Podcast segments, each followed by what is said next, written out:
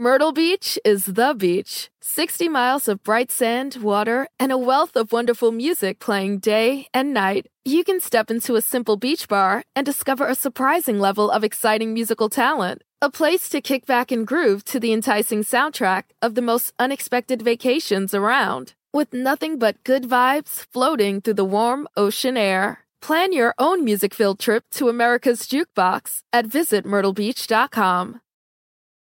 Start clean with Clorox because Clorox delivers a powerful clean every time. Because messes happen. Because. Hey, listen. Remember how you told me to toss those takeout containers before we left for vacation? And you were like, I'm serious. If that leaks over the counter, it'll be a slimy abomination by the time I get back. And I was like, yeah, yeah, yeah. Of course. Don't worry about it. I won't forget. well. Ooh, yeah, that happens. So start clean with Clorox. Use Clorox products as directed. Rinse after use if in contact with food surface. And now, and now, prepare yourself for the only talk radio show you'll want to turn up. Crank this thing. Sirius XM Pandora presents the place where your hard rock and metal voice can still be heard. Unfiltered, uncensored, say whatever you want. Hit the record button. Anything can happen, you know? I know that ain't nobody out there came to be mellow tonight, now did you? I say, I say there ain't nobody. I say there ain't nobody not out there that even wants to be a little bit mellow, now is there? Anybody wants to get mellow, you can turn around and get the fuck out of here, alright? This is the Trunk Nation podcast, podcast. with host Eddie Trunk. Hey folks, what's up? It's Eddie Trunk, and this is the Eddie Trunk Podcast. New every Thursday, bringing you podcast interviews with some of your favorite artists in the world of rock and metal. And as I tell you each and every week, the interviews you are about to hear on this podcast, all of them originate on my Sirius XM radio show, Trunk Nation, which you can hear live Monday through Friday, 2 to 4 p.m. Eastern Time on volume. That's Sirius XM channel 106, or listen anytime on the SiriusXM app, whether you listen to it streaming live or on demand, however you want to do it. Everything is archived on the app, including interviews and more. Of course, the show replays every night, 10 to midnight Eastern, and I uh, appreciate everybody tuning in around the U.S. and Canada. If you only listen to this podcast, you are only getting a tiny fraction of what I do on a daily basis live on the radio. So please be sure to come on and join us on volume on 106. Also, a sixth radio show which you can hear on Mondays, 5 to 8 p.m. Eastern Time on Channel 39, Hair Nation. That is music and talk. So, six live shows a week on SiriusXM. Be sure to join me there, again, if you are in the U.S. or Canada. After a few weeks, I like to bring you some of the interviews that I did live on the radio here on the podcast. We have two for you this week. Coming up a little bit later on will be my conversation with Les Claypool. Les is the bassist and the lead member of the band Primus. They are going out on tour once again, where they will play the Rush album, A Farewell to Kings, in its entirety. We talked to Les about that and his love of Rush coming up in a bit. But first, we start off with Corey Taylor. He, of course, from Slipknot and Stone Sour. Corey is, uh, and of course, a solo career now, which Corey is working on a new uh, record of covers as we speak. Uh, Corey chimed in to talk about a movie that he has a role in. And of course, we touch on a bunch of music stuff as well. We'll talk to Corey Taylor first. We'll follow with Les Claypool. That's what we have for you on the Eddie Trunk podcast this week. Be sure to follow me on social media at Eddie Trunk, Twitter, Instagram, fan page on Facebook, eddietrunk.com, the website. Keep up with everything I have going on on those outlets. And coming up a little bit later on, we have Les Claypool of Primus, but as promised, here is Corey Taylor. Uh, been a little while since I spoke to this guy. He's joining us now live on the phone. You know him best as the lead singer in Slipknot, but he's got a ton of other stuff he's always got going on as well. Joining us now live on Trunk Nation is Corey Taylor. CT, how are you, brother? My man, how you doing, dude? Good, man. You know, every time, you know, I got a place in Vegas now. You don't live far from me. And every time I see our right. mutual friends like Throne and these guys, I said, where the fuck is Corey? I said, what does he put me on the pay no mind list? Is he just like scarce? Does he hide in the desert? Like, where is this guy? And they all say, no, Corey doesn't go out. When he's home, you don't see him. He doesn't go out. Are you Howard Hughes out there or what, man? No, no, I I, don't, I I go out once in a while, but dude, for me, like over the years, it's just gotten bad. You know, like I can't. Wait, wait. What do you mean it's gotten bad? What's gotten bad? I can't. Well, I can't go anywhere and relax, man. Like I'm, I'm constantly. You can ask the band. You can ask my wife. Like it's, it's a constant battle of who's going to come up in the middle of dinner and ask for photos. Who's going to, Oh, you know, if I'm out with the kids, um, who's going. to I mean, dude, I was in a Target fully masked with my kids buying Halloween candy for God's sakes, and it was like people tried to turn it into a meet and greet. So it's hard. It's hard for me, man. Like it's just You been know- the last few years. Um, but it's just something that you know I don't party anymore, so I don't really go out.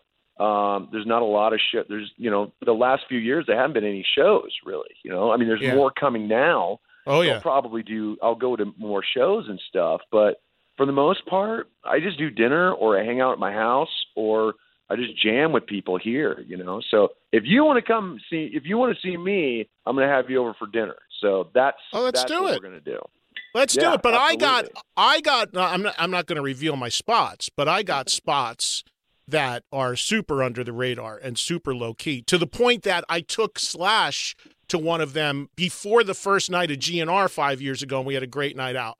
So he Oh, could right on. fly under the radar. I got. I got. We'll talk. I'll talk. I'll hit you up next time I'm there. But I miss you, Yeah. man. I wanted to just catch up and see how you're doing. And uh, I know you've got a, a movie you want to talk about, and uh, w- there's a lot to cover here, but tell me about this movie because I know you've always had an interest in horror movies. I know you've done some stuff like that in the past, and you got Yeah. something coming here that I saw the trailer for called Rucker, uh, Rucker, which comes out this Friday. Tell us about this.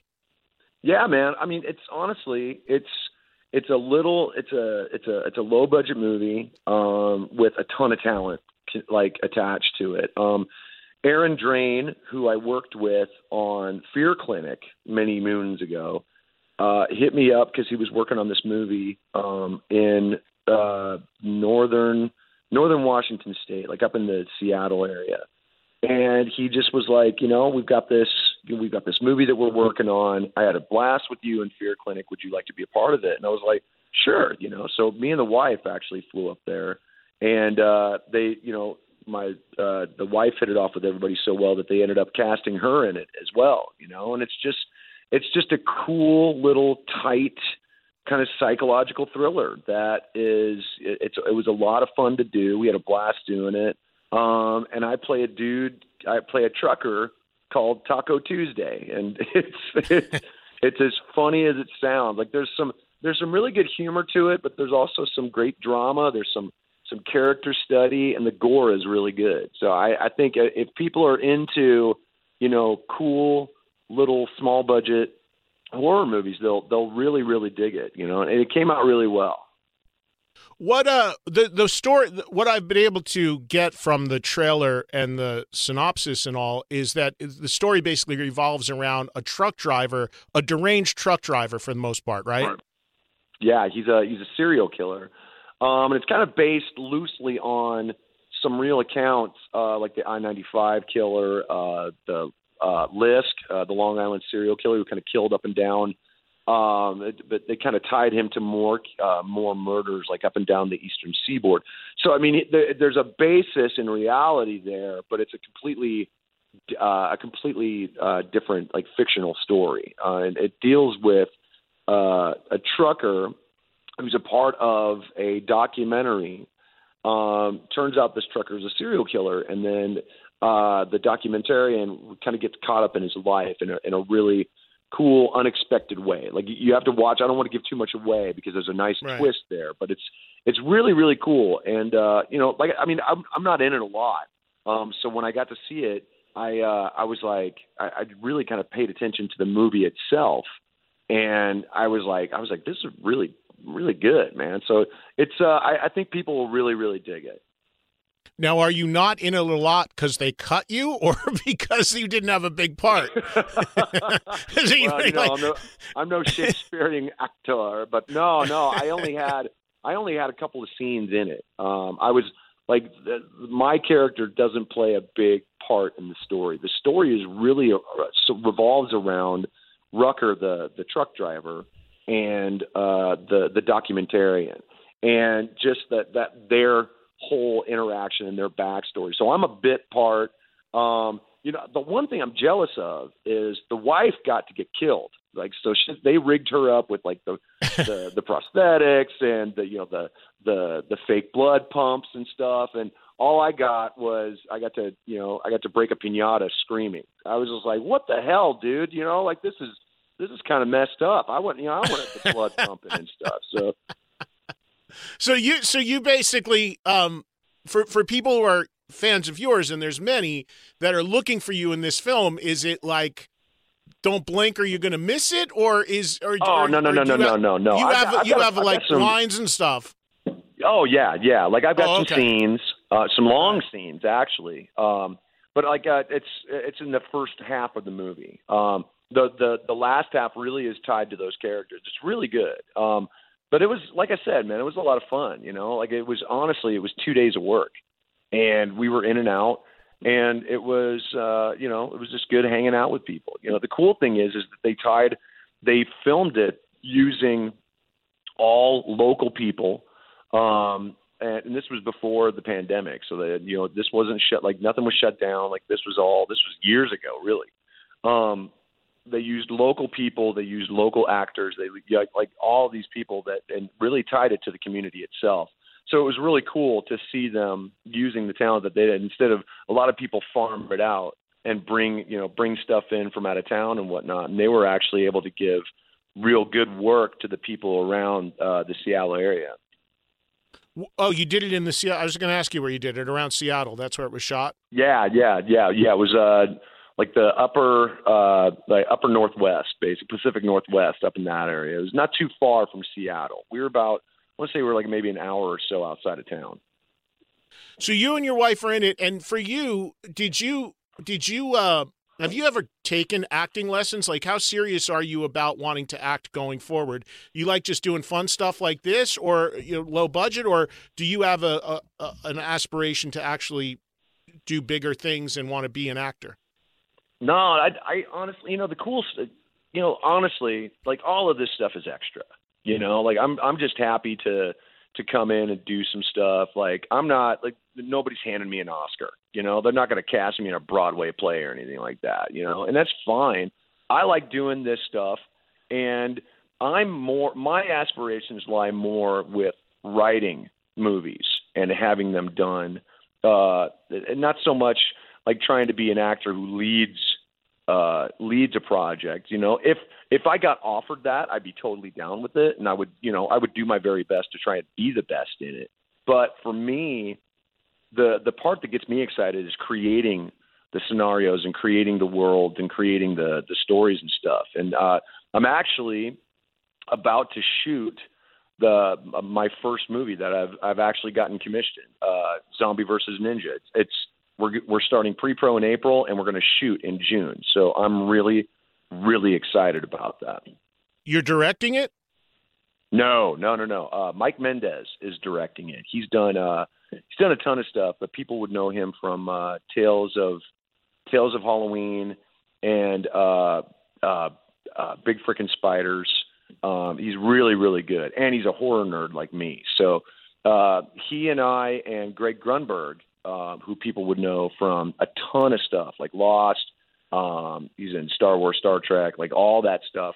Um we're like we kind of combined forces and we're to we're to get this made. It's uh it's it's to be rad dude. Like we've got the financing um looks like we're to shoot like i said in june. Uh we just need to start casting. We've got a handful of names who are going to be in it um but we need to get the the main cast done and uh because of my relationship uh tom savini and his crew are going to do uh most of the special effects Oh wow, that's huge. That's huge. So Yeah, you wrote yeah, it? I'm Did you stoked. write this? Yeah, yeah, I wrote it. I wrote the I wrote the the the main script the main script uh, and and conceived the story, and then I had a couple of uh, script writers come in. Uh, Diego Cantu did a pass on it, and then when Mike got attached, uh, he he worked. Uh, he and I worked on a on a uh, uh, a pass through that kind of expanded everything. So I'm really I'm stoked, man. Like it just this is something that I've always wanted to do. Like this is one of the one of my uh, uh, uh, bucket list things. Really, is to see a movie project from soup to nuts, from start to finish, from from ink on page to uh, the step and repeat at the movie theater. You know, so I'm I'm really I'm really proud and excited. Have you, uh, being predominantly in the rock business, have you talked to people in the rock world? Like another, uh, uh, the obvious guy that comes to mind is a guy like Rob Zombie. Have you have you talked to people who also have done things like this for advice or instruction at times out there on the road? I haven't. I haven't had a, a chance to really talk to Rob about it, but I talked to Clown about it because um, you know he. Yeah, uh, you know, I saw the film he did. did. A couple of moments. Yeah. Yeah. Go ahead. No, I was going to say I saw. I forgot about that because that he did a film which he was in, and I think did he directed as well because I saw it like a couple years ago. Yeah, Officer Down. Yeah, like it, Yes. it was. It's really good. It's pretty gonzo. It's out there. Like people, if you're into it, like people would love it. And it's that's an adaptation of a comic book, um, which is really cool. It's a graphic novel uh, that I actually have. And when I when I heard that he was attached to it, I was like, oh, this is gonna be dope. So yeah, so uh, he kind of roped us all in because I'm in that too. Um, I played hard hard case Harry, and uh, it's uh, it was a lot of fun watching him work and, and getting to work with like all the people that were involved. But I talked to him about it, man, and actually, me, him, and Roy Mayorga are going to score this movie, um, which is like a meeting of great minds. We're going to take it in a really heavy, like industrial kind of vibe, like really take it into uh, like a rad realm of cool music landscapes and stuff. What it's zombie versus ninja? Is that what you said it was? Ninja versus zombie? That's it. Yep, ZVN, Zombie versus Ninja. Yeah. Zombie. So you think that gets out this year, or are you looking at next year? I'm hoping maybe next year. Um, it all depends, you know. I mean, the great thing is is that you know when it's your first movie, know, the really the the one thing that you really want to do is just try and get that done, you know. And that, so there's no real time frame. Um, once we get it shot, I want to make sure that it's exactly what we want to put out. Um, I want to make sure that it's exactly what the vision deserves. So I'm not going to rush to get it out. I want to make sure that it's done right. Um, hopefully, um, either it, either beginning of next year or if it's if it goes really well, you know, hopefully the the end of this year. But like I said, I mean, it, it, unless it's done, done, I don't want to put it out. So we're going to make sure that it's done right. So maybe hopefully next year. Last thing on movies, and again, you can see Corey and his wife and the entire cast in a movie called Rucker, uh, R U C K E R. It is available tomorrow, video on demand, and the, the usual places where you get stuff, Blu ray, DVD as well. Corey, what was the movie, the one movie that blew your mind as a kid that made you a horror fan? What's the one that still Oh. resonates with? What's the all time favorite? Halloween '78, 100 percent, dude. I was, and and that this was just based on the trailer alone. I my mom took me to. Do you remember the old Gil Gerard uh, Buck Rogers movie? You remember that the the Disco in Space movie? Everybody's in satin and like it Yes, was yes, really, like, yes. it was cool. Yes. You know, Yes. um, my mom took me to that because you know obviously I was a Star Wars kid. Um, I was about five, you know, when this was going on, and um, you know, so she took me to that to kind of you know get me to shut up or whatever. But the trailer before that movie was the trailer for Halloween, and it's and you can look it up online. And to this day, I watch it; it gives me chills. I was so fascinated and mesmerized by that trailer that it was the only thing I wanted to see. And as soon as I as soon as I was able to, um, I watched that movie, and to me, it, it was life changing. It, it was that movie was as uh, big a moment for me as Star Wars was. Let's put it that way. Um, Yeah. And it's still to this day one of my absolute 100% favorite movies of all time. So on the music front, I know you just did some uh, huge shows with Slipknot, the Knotfest Road show out there. I know there's another block of shows coming up, a month, and then a, it looks like a month off, and then a month on again. Uh, put out a new song, "Killer," the Chapeltown Rag. So give us the update on the music side. I know more live shows coming. What's the timetable for the actual record to come? Record is actually uh, in the in the process of being mixed right now. Like everything's finished, um, so it's just being mixed right now, which is rad news. So it's probably going to take it's I think it's probably going to be another three months. Um, artwork's done. We just came up with a title. I'm not going to tell you it right now, um, but we're uh, we're really stoked. Um, so hopefully, uh, three months from now, uh, well, less than that, we'll get the single out, and then three months from now, we'll get the album out. Um, and it's uh, it's it's it's really killer, man. Uh, it's it's it's darker than We Are Not Your Kind, but there's a ton of melody. I've been telling everybody that it's more of it's like a heavier version of Volume Three. Like it's just it's got so many textures and layers, and there the you know the heavy stuff has attack, but the melodic stuff really you can just sink your teeth in. There's a lot of great melodies and hooks, and I'm I'm really really excited for people to hear it. Um, uh, as far as that goes, that's that's the Slipknot end. Um, CMFT is putting out uh, uh, a B-sides album, which has all of the covers that we've done and some acoustic versions of some of the songs that are on CMFT. Uh, the first single will actually be February 11th, and uh, and people will be able to, to, to download that. And it's our cover of "On the Dark Side" uh, by John Cafferty and the Beaver Brown Band, which is one of Oh, the wow. best rock tunes ever. It's one of our favorites to play live. We love digging into that. Um, and then uh, that the the CMF B sides will come out uh, February 25th. Um, it'll be uh, available everywhere. It's gonna it's it's we're really stoked on that too. So um, that's uh, the music side. Plus, I've got some some collabs coming up. Um, the track I did with a band from LA called Horror will be coming out soon. It's looking like I'm going to do a video with them for that. And uh, yeah, I mean it's uh, it's it's everything's coming up roses, Lydia. You know it's going to be rad. As far as playing live, you've got the Slipknot stuff that's announced. Do you do you want to spike in where you can, still doing shows with the solo band as well? Is I'm that doing still? little stuff here and there. Yeah, I mean, we just Yeah. did Shiprocked, um, which was a lot of fun. Like that was kind of unexpected too, because we were, you know, we were officially, we were effectively done, you know, and then uh, a bunch of bands dropped off ship rocked, and they hit us up and they were like, "Do you want? Do you want to do it?" Because I was going to go anyway, just because the Cherry Bombs were on it, and you know, it's my wife's group. And I was like, all right, let me see if everybody's available. And we were able to put it together and we went and had a we had a blast with everybody. I gained so much weight, dude. It was so brutal. Like this there's no reason to have twenty four hour pizza. Okay? That's not that's not right. Yeah, there is. If you not- want to be, not if you want to gain a ton of weight, it's like heaven. It's heaven, Corey. oh, dude. It was insane, dude. It was brutal. So yeah, um I uh, yeah, no, but we went out, we had a great time. Um it's looking like we're going to do uh, a handful of shows in the UK uh in October. Um kind of uh kind of uh threaded around uh the the Slipknot um schedule.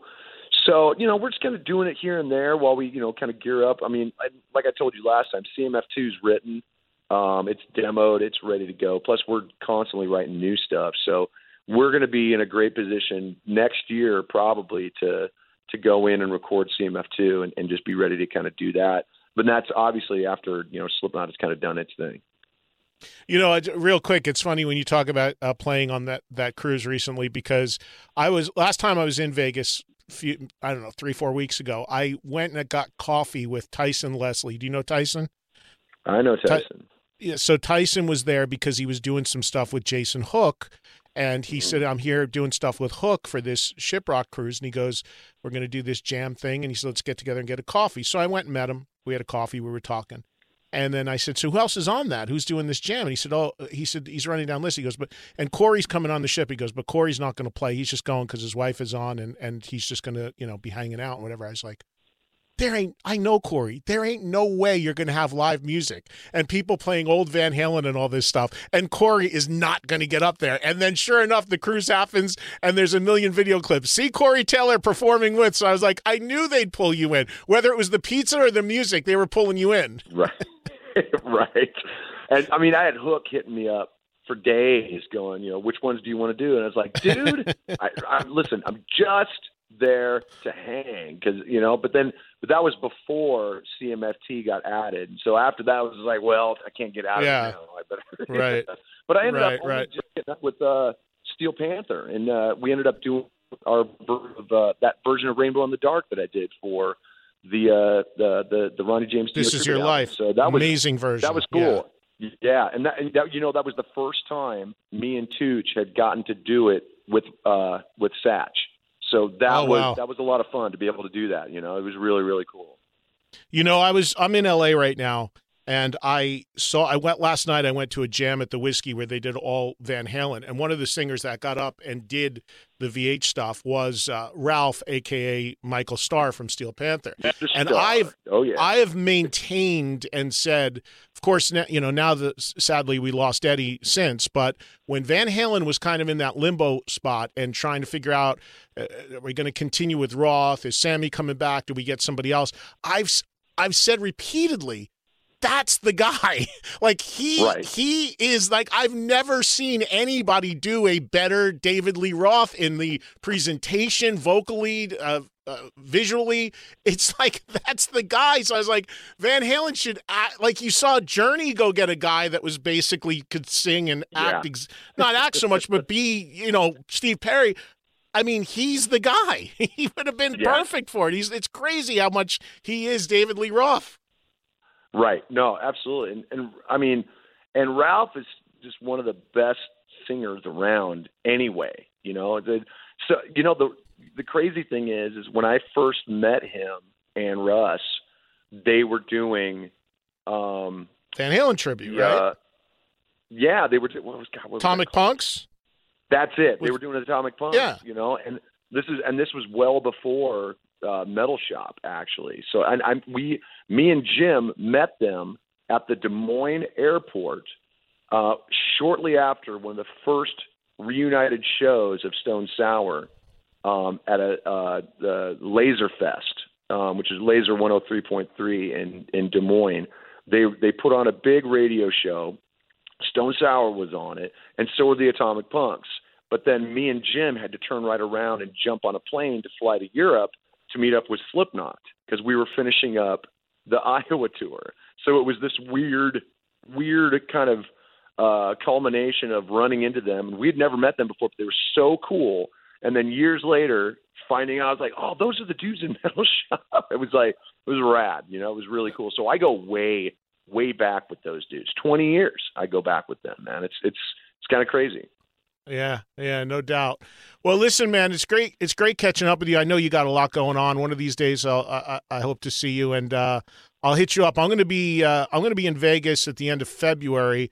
I don't know if you Metallica. I'm sure you know is playing the stadium there, so I'm going to definitely come in and hit that. I, again, I don't know Right if you're getting out or whatever, but I'll hit you up when I'm in town, and we'll see. Uh, we'll see what we can do. I'm doing my show from there too when I'm in town too, so we can maybe it'd be great to have you come in and just shoot the shit for a full show if you happen to be home, and we'll try to hook that up. Yeah, man. Yeah, absolutely. Um, it all depends on what's going on. Uh, uh, my uh, Alicia is actually going to be on tour.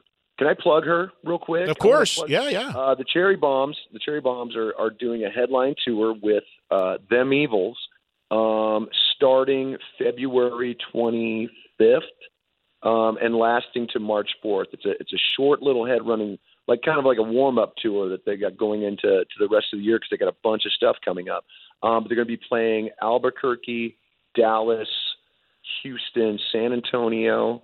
I think that's it. But I I, I just want to make sure that you know tickets are on lot. You can go to um, the Cherry Bombs websites or uh, links are in the socials. Uh, go and check it out. You can get tickets there. Uh, it's going to be rad. They're doing Macabre in full, um, or as much as they can. Uh, with you know, I mean, sometimes their show is so big that there's not a venue that can hold it. Man, it's it's ridiculous. But if you want a kick-ass rock and roll heavy metal show with with fire, with dancing, with hot chicks, with uh, grinders, with uh, aerial, with all kinds of crazy stuff going on.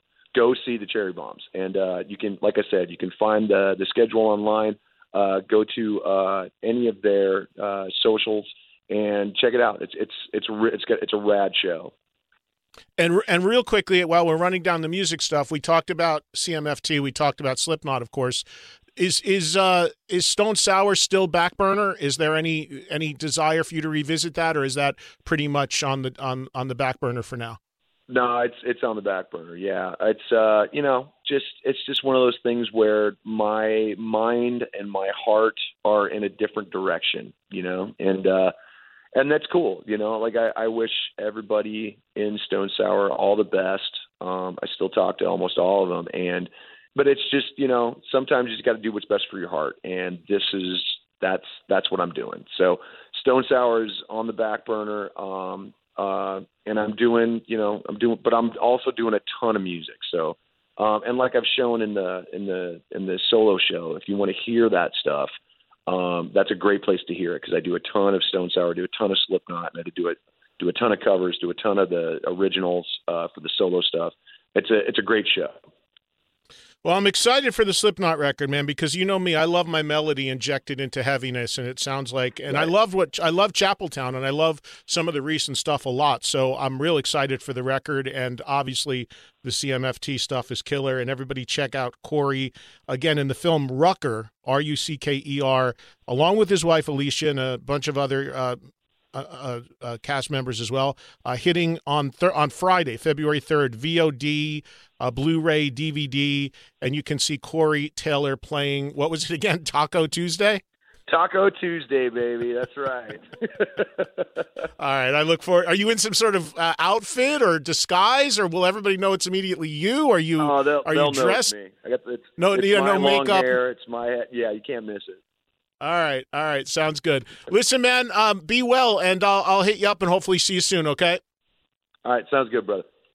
Thanks to Corey Taylor for joining us. Next up, it's Les Claypool from Primus. Myrtle Beach is the beach. 60 miles of bright sand, water, and a wealth of wonderful music playing day and night. You can step into a simple beach bar and discover a surprising level of exciting musical talent. A place to kick back and groove to the enticing soundtrack of the most unexpected vacations around, with nothing but good vibes floating through the warm ocean air. Plan your own music filled trip to America's Jukebox at visitmyrtlebeach.com.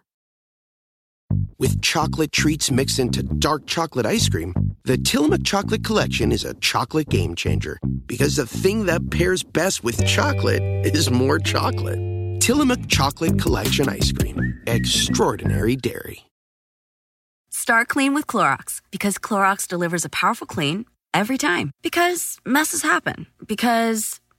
I got the charcoal mask. Great, because why would I put that on my face when I could drop it in my sink? This is what I get for multitasking. Ugh, why is charcoal so sticky? Hello? Hey, Janice. I am so sorry. I thought I was on mute. no, we don't need to reschedule. I'll just stay off camera. Ooh, yeah, that happens. So start clean with Clorox. Use Clorox products as directed. Walmart Plus members save on meeting up with friends.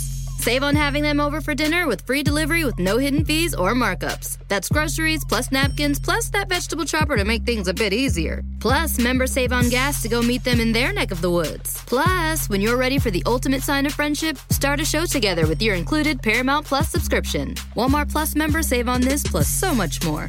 Start a 30-day free trial at walmartplus.com. Paramount Plus essential plan only. Separate registration required. See Walmart Plus terms and conditions.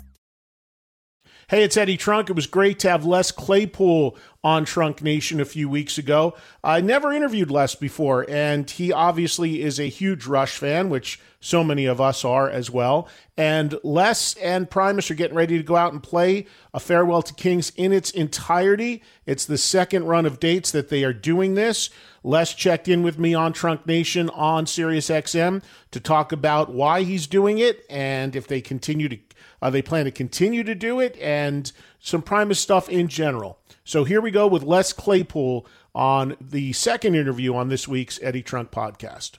Looking forward to speaking to this guy. I, I don't know if we've ever had the pleasure of speaking, but been a fan, and I'm really excited about what he is doing with his band Primus, which is paying tribute to one of my all time favorite bands, Rush. Joining us right now is Les Claypool. Les, pleasure to see you and talk to you. How are you?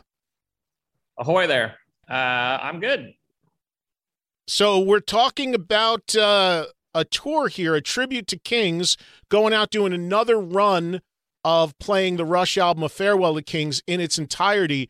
Tell me about the experience of doing it the first time around, because obviously it was positive that you're doing it again. Yeah, I mean, it was it, it, it was pretty spectacular uh, as far as an undertaking and as far as just uh, an enjoyment level for us as musicians to play it. I actually look forward to every night, you know, blowing through the Primus stuff and getting to the getting to the Rush out. It was so much fun to play. Plus, I got to wear uh, silk robes.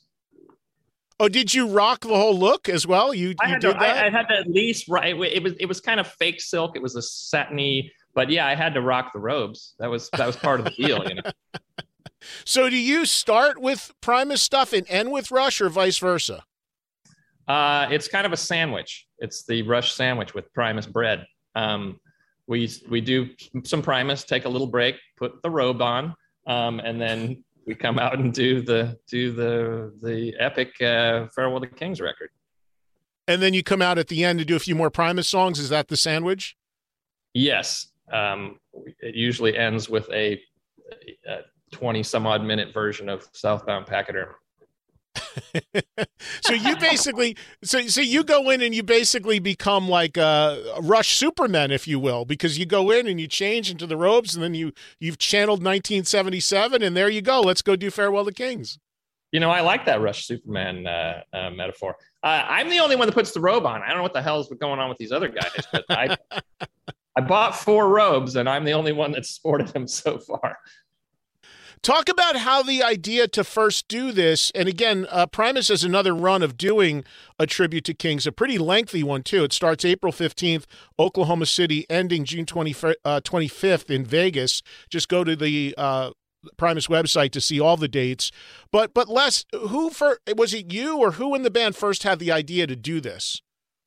Well, it was always a joke throughout the years, you know, well, what are we going to do? What are we going to do? What are we going to do next? Oh, we should go out and do hemispheres in its entirety. We should do hemispheres in its entirety. Ha ha ha ha.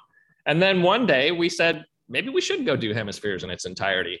And uh, then we realized, well, hem- well, first of all, you can't do Cygnus Part Two before you do Cygnus Part One. Um, but just the notion of doing a Rush album in its entirety, um, and 2112 seemed a little too obvious. Uh, and Cygnus was always my favorite. When I was a kid, I saw Hemispheres live and and uh, the, the tour. And when they played Cygnus, they had the Rocinante on the big screen flying through the black hole, and it was it warped my little 14 year old mind. And uh, so I've always had a soft spot for that song. So the notion of playing that record because that song's on it was a was a very uh, um, uh, very strong uh, motivating force where the when you first thought of this idea to do this the other i'm assuming because obviously it's very challenging music to play and you guys are in your own right great musicians. I get that. But how did the other guys respond when you said hey let's let's go do all of a farewell to kings in the middle of a primus set was everybody down with it or did it somebody have to be sold a little bit? No it was it was yes. Because the thing is is even when we all first got together in 1988 uh, because i had had primus prior to that with different guys, and then they they left. Um, so Ler was no buddy of mine, and then Herb was just somebody somebody we auditioned. But one of the things that we could connect on because Ler had this metal background, but he was a Zappa head and a Jerry Garcia head, and Herb was into all this world music, and obviously it was obvious with the size of his drum kit that he must have listened to some Neil Peart. And me, I had all this eclectic, weird and funk background. So we could connect on Rush. We just started playing Rush riffs, nothing in its entirety, because I don't think I ever knew any Rush songs in their entirety until this thing. Um, but it was it's always been a bonding thing for us. Um, and obviously touring with those guys and, and them becoming good friends of ours and whatnot. So it, it just it seemed like a very natural thing to do. It just was a it was just a very it was a big undertaking. It's like saying, hey, let's climb Everest. You know, we've climbed Lassen, we've climbed, you know, a couple of hills around Concord. Let's try Everest, you know. So what the hell? And uh, we, it was a lot of work. We've never we- rehearsed so much in our lives as Primus to, than we did doing uh, Farewell to Kings. Would you be doing this if Rush were still active and Neil hadn't passed away, or was this actually brought on a little bit by the fact that we we don't have Rush anymore? Well, this actually, the idea for this um, came about when Neil was still on the planet at that time. You know, it was, we were supposed to do it, we were supposed to do it a while ago, and then we took the Slayer tour. And um, so we, Pat, we, we postponed it. And then COVID took a chunk out of everybody's, you know, uh, calendar, and it it got postponed again. So actually, when we were originally talking about it, it was mainly just uh, for us to do, and also yes, a tribute to our buddies. But Neil was still around at that time when we were first talking about it. Uh, can you talk a little bit about you and the band's uh, relationship with Rush over the years? You mentioned, of course, that you toured with them. Can you talk about that experience and how that uh, you know that that that blossomed into a friendship and a connection with the guys? Well, it was pretty surreal for young musicians. This was in the early '90s, and somebody at the record company said, "Hey, I know the Rush guys. I want to want to open for Rush." And it was just Roll the Bones tour, and we're like, "Duh." duh. Um, so. Uh, it was it was like an immediate friendship that was sparked. It was it was it was surreal because those were our superheroes when we were when you know when I was 14. That was they were my heroes. So to be a a, a man in his mid 20s and all of a sudden just hanging out, broing down, jamming in the locker rooms on a daily basis with those guys uh, was pretty surreal. So but then it just became well they're our friends you know after you, you get past the the the surreal element and they're you're they're your bros you know so well, and they're easy. Eh, I'm fortunate to know those guys very well over the decades and have done a lot with them. And that's the thing about it, even from my perspective, not being a musician, doing what I do. I remember, I mean, as a kid interviewing them for the first time, maybe 30 years ago, it's like, holy shit. And then since then, of course, you know, I'm in touch with the guys. I know them. And they're just the thing about Rush and them as people is they're such extraordinarily nice, unassuming people that it, you can very quickly go from that, holy shit, there's Geddy there's Alex, to, hey, bud, how are you? You know, and, and they're always going to be those guys but as a credit to them as human beings, they are just such regular, chill people that you can get comfortable around them very quickly. Yeah, yeah, yeah. I mean, I'm a, I'm a very fortunate human. You know, I, I I tell my kids this all the time. If you get to do what you what you enjoy for a living, you've won the game. Whether you're making five hundred dollars a night or five hundred thousand dollars a night, you know, sure. It's just just the fact that you get to get up in the, every day and go, I get to go do what I enjoy for a living, and it it kind of tarnishes it a little bit, but it's still fucking awesome. So, and because of that, I've got to meet a lot of my heroes over the years, and and for the most part, they've all been really wonderful, wonderful people. They've become good friends. I've been, you know, I'm in a band with Stewart Copeland. What the hell's going on there? You know, and he's one of my best friends. Um, so for me, when I look at my resume, I'm very, very proud of the people I've got to work with and meet, and more than anything, befriend. You know, so and it's it's glorious when you meet your heroes, and it's it's extra glorious when you find out they're actually just wonderful people. You know, so and those guys are are wonderful people. Needless to say, Geddy as a bass player an influence on you? And can you talk a little bit about the impact he had as a player? Because if I'm not mistaken, I had Geddy on my show twice actually for his big beautiful book of bass that he did which is just this i'm sure you have it this incredible expansive book. And you're in it. Right. So we so obviously uh, there's there's that connection. But you mentioned as a kid seeing rush blow it blew your mind. Was that an inspiration to play bass, or were, were you already playing bass at that point? I think I, I had been playing bass for two months when I saw the Hemispheres show. And I bought scalp tickets and drank three warm Löwenbräus, threw up in the parking lot, and I was 14. and it, it, it, was the greatest night of my life at that point. Um, so it was uh, it was amazing to stand there in front of the stage and see Geddy's bass as they were setting up the, all their equipment and just drooling over it because I that was that was the that was what I wanted more than anything was a Rickenbacker, but I, I just didn't have any money. But um, so he was a huge part. It was you know I I didn't I had a crappy record collection. We just didn't have any money. So but I had friends that had these huge record collections. This one buddy of mine had all these album covers all over the wall and the ceiling, and it was amazing. We just we'd go and hang out at his house and and smoke weed and just sit around and listen to all his records. And so I'm sitting there, Geddy Lee, Geddy Lee, oh, Geddy Lee's the best. Oh, Geddy Lee's the greatest thing in the world. Oh my God, Jesus Christ, Geddy Lee. And he's and he was older, and he's like, you know, I like Geddy. Geddy's amazing, but you got to listen to this guy. And he played me some Larry Graham, and then he played me some Stanley Clarke. And so, in the beginning, Geddy, my whole world was about Geddy until I discovered some of these other guys, and then I blossomed into this amalgamation of that I am now. Um, but definitely Geddy, like when Geddy came to do, he came to my house to interview me for that book. And I said, okay, I'll do the interview, but the deal is you have to show me the proper way to play YYZ. And he did. And I've been playing it wrong all these years. So, and you sit with Geddy and the, just the way he phrases things and the way he fingers things, you're just like, oh my God, it's Geddy Lee. It, nobody does it like that. He just, like I was playing the right notes, but I was playing them totally different than the way he does it. So it, he he's that's what makes him Geddy Lee. It's like yeah. what makes what makes uh, freaking Hendrix sound like Hendrix. It's the, the, the, the way he approaches his instrument.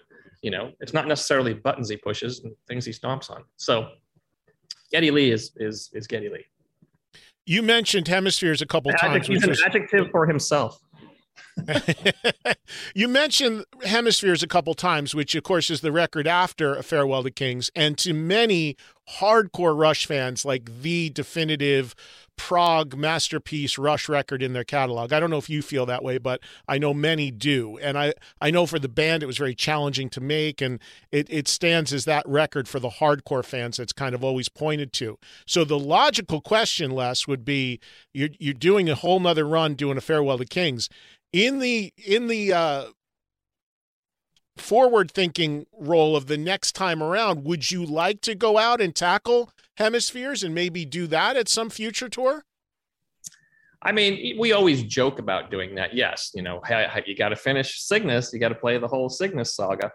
But I mean, do we want to become the Rush cover band? I mean, not really. We want, you know, you got to be, you got to be careful and not be, you know, that's the one thing is we don't want to this is a thing that's fun for us and it's a and it's a tribute to our bros.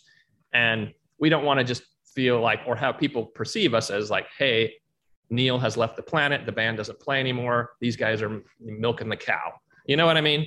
So we got to be a little careful with it but um, we might learn it and play it on our own it's just around the practice room.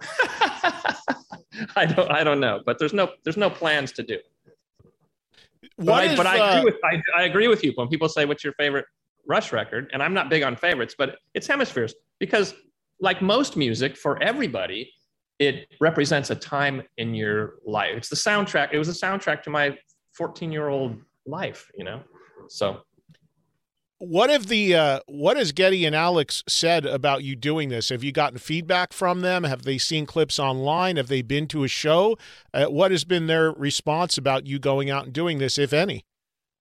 Well, we just like I said, we just did a. Um, I think I said we just did an interview, one of these Zoom things. Ler and I and Alex did one yesterday for a guitar magazine, and Alex hasn't seen it. He hasn't seen any of the the, the YouTubes or anything. I don't know if Getty has but I, you know, I text back and forth with Geddy every now and again. And, and I asked him before we did this a couple of years ago, Hey, is it, are you cool with us doing this? And he said, Oh, certainly. Of course. Yes. And so we got their blessings to do it.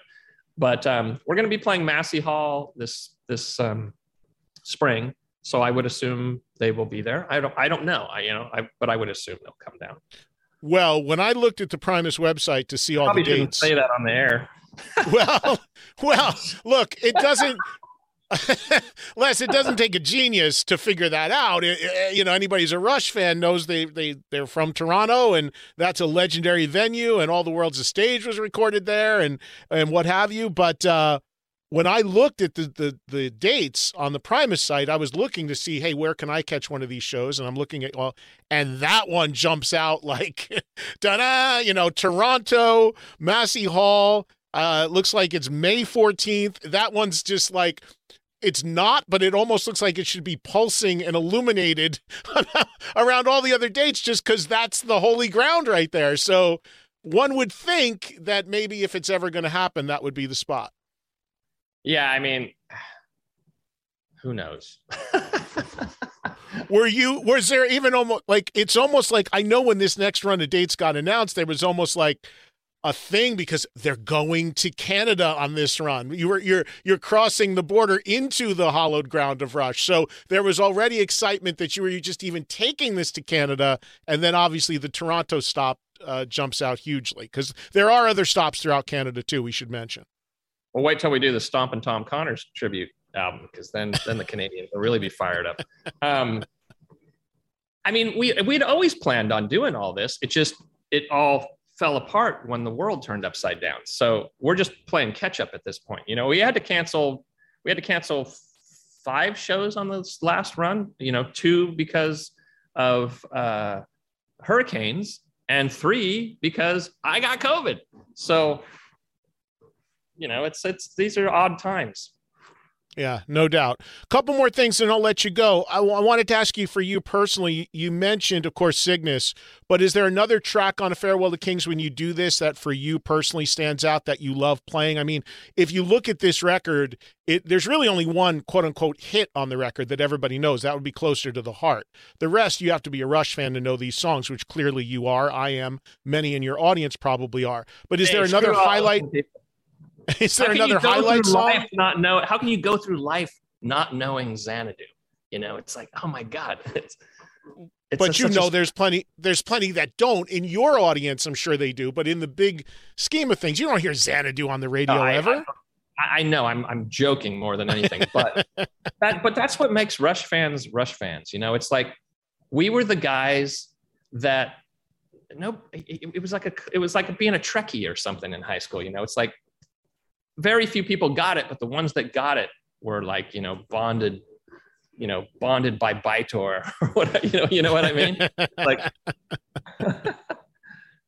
so what's the reaction from the primus fans in the audience? They're all in on this? They, i mean when you do cinderella man they're all in on it? They know it? They're like yeah this is cool? Or or is is there some do you, do you sense there's a part of the primus base that when they come they're like yeah let- let's get to the primus songs or is everybody down with this in the audience Uh, you know, it's like anything else. You know, uh, you can please all the people some of the time and some of the people all the time, or what you know, whatever Lincoln said.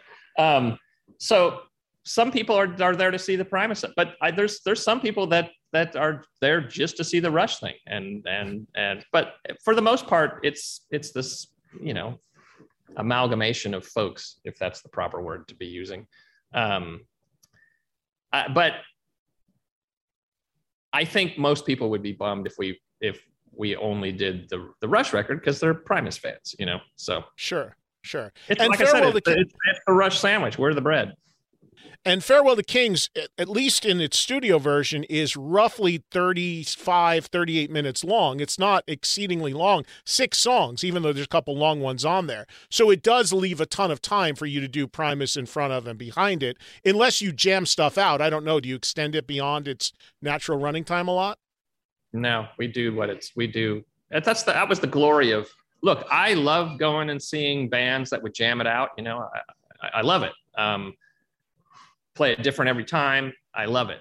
But that was the thing about Rush that I'm, you know, you go to the show, every fill, everything was in its place. It was, it was, it was, it was a scripted, orchestrated piece of music every time.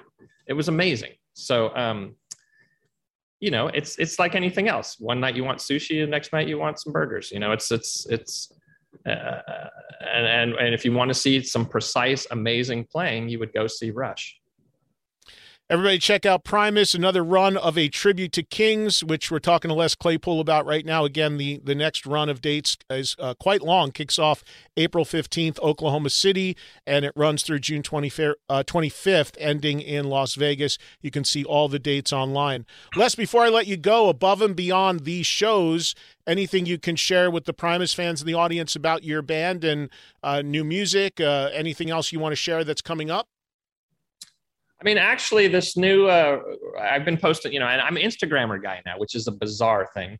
Um, but uh, uh, we, I, I got this new rehearsal space, and we, we've been, we did the whole Rush thing there. Now we're recording stuff there, so uh, we just recorded a few songs. So we're hoping we're going to release these things before the next tour. So there'll be a few new Primus songs to for people to chew on. And one of them is 13 minutes long. So there you go. For real? Is it really? Oh yeah. So so would these just be single releases or is it a goal towards a full record at some point? You know, you just mentioned Farewell to Kings was 36 minutes long, you know, and that's the way it should be. You know, I it, when we got into the 80s and CDs and people started making these records that are 20 songs long, it's like, uh, it's too much, you know.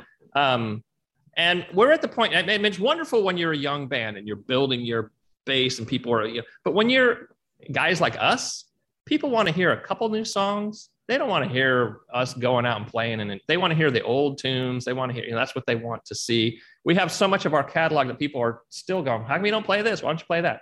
So we figured let's feed in just a few so and the way the world is now with with the spotify's and and and and people the way people acquire music how many people are actually wanting these these these long form records or recordings anymore? So i don't know. We're just we we thought it would be it was more fun for us to just focus on getting together and and and writing and really polishing and perfecting a few songs than it was trying to come up with a, a whole album full of stuff. Well, I I as a music fan, I well yeah, I and I would think a lot of Primus fans would would like your fan base. I would think would be all in if you gave them a lengthy, fully conceived album. But then again, you don't you can still make new music and still deliver a record that's 35 40 minutes long. I mean, a lot of bands still do it, but yes, I agree with you. Some of this stuff even today, two records of you know, an hour each, it's it's a lot, especially with the attention span which is pretty limited from a lot of people these days. So, I see both sides of it, but as an old school guy myself, uh, there's nothing better to me than me you know, getting an actual physical package with every track in a fully conceived sequenced record. I mean that that journey from last track to uh, first track to last track is something I I still love. I hear you, um, but we didn't have it in us. but it could I mean, come at some point. It's it, not you're not could, ruling yeah. out ever doing a record again, right? No, no, no, no, no. I, but we could we could accumulate into something. But at this slice of time that we had to to do something before the next tour, I wanted to, I just wanted to do one song. I wanted to do one long epic song, which we did. And then we thought, well, shit, this is to, we're to put this on vinyl. We got to have something on the other side. So we did two other songs. So we're to, the idea at this point, whether it happens or not, is I want to do a 10 inch and I want, because they, they sound better the more, you know, you know, all that, right? The, yeah, the, the, the, the bands are further apart. Yeah. Yes, correct. So we want to do a 10 inch and, and release the, uh, the the big track and then have the other two tracks on the other side. So that's that's the notion at this point. And as far as playing live, you referenced this a second ago, opening for Slayer. I mean, Primus is a band that can really adapt to any situation, proven by the fact that you can go from opening for Rush to playing with a band like Slayer, which back in the day, ha- having seen those guys almost since the beginning, I mean, it was a thing where nobody got over opening for Slayer. It, you, you were just, even if you were a great band, it was a thing to to get that band off the stage and people just chanting Slayer, Slayer. That's dissipated some in the last 15, 20 years of them touring. It's gotten a, a little more reasonable, but it was a spot a lot of people didn't want for a very long time. How did Primus do on a Slayer tour? I mean, it went, it went great. Um, I mean, I would get them chanting Slayer, actually. um, I would get, I would say Slayers come and Slayers come during a tweakers, but um, um, it was it was a lot of fun. I mean, that's the thing is it was the same way with Rush. I mean, I saw Rush I don't know how many times, and it was it was hard to be the opening band for Rush.